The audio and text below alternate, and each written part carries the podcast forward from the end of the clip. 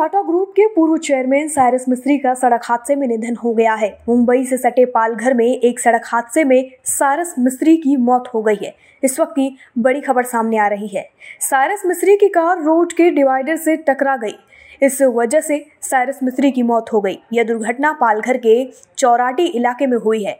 Mercedes गाड़ी divider से टकराई। मुंबई अहमदाबाद हाईवे के रास्ते में सूर्या नदी पर बने पुल पर यह भीषण दुर्घटना हुई है। दोपहर साढ़े तीन बजे के करीब यह दुर्घटना हुई। दुर्घटना के वक्त साइरस मिस्त्री अहमदाबाद से मुंबई की तरफ़ आ रहे थे। चार लोग कार में सवार थे। तेज रफ्तार से आती हुई उनकी मर्सिडीज कार अचानक रोड के डिवाइडर से टकरा गई। कार में सवार सायरस मिस्त्री और उनके ड्राइवर की मौके पर ही मौत हो गई। बाकी दो लोग गंभीर रूप से जख्मी हो गए हैं। उन्हें स्थानीय कासा अस्पताल में भर्ती कराया गया है। साइरस मिस्त्री एक खरबपति परिवार से ताल्लुक रखने वाले देश के जाने माने व्यापारी और उद्योगपति थे। वे टाटा ग्रुप के प्रमुख रतन टाटा के रिश्तेदार भी हैं। उनकी एक बहन की शादी रतन टाटा के सौतेले भाई नोएल टाटा से हुई थी। आपको बता दें कि कौन है साइरस मिस्त्री? विस्तार में बताते हैं। मिस्री जो टाटा सन्स के छठे अध्यक्ष थे, उनको अक्टूबर 2016 में पद से हटा दिया गया था।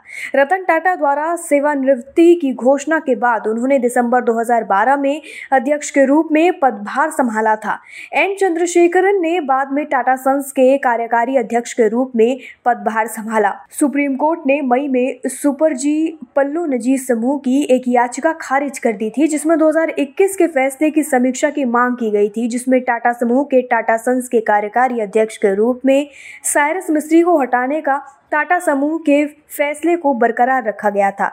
वहीं 2016 में साइरस मिस्त्री के सदमे से बाहर होने से एक बहुत ही सार्वजनिक वर्षों तक चलने वाली कोर्ट रूम में बोर्ड रूम लड़ाई शुरू हो गई। सुप्रीम कोर्ट ने 2021 में फैसला सुनाया कि साइरस का निष्कासन कानूनी था और अल्पसंख्यक शेयर धारक अधिकारों पर टाटा सन्स के नियमों को भी बरकरार रखा।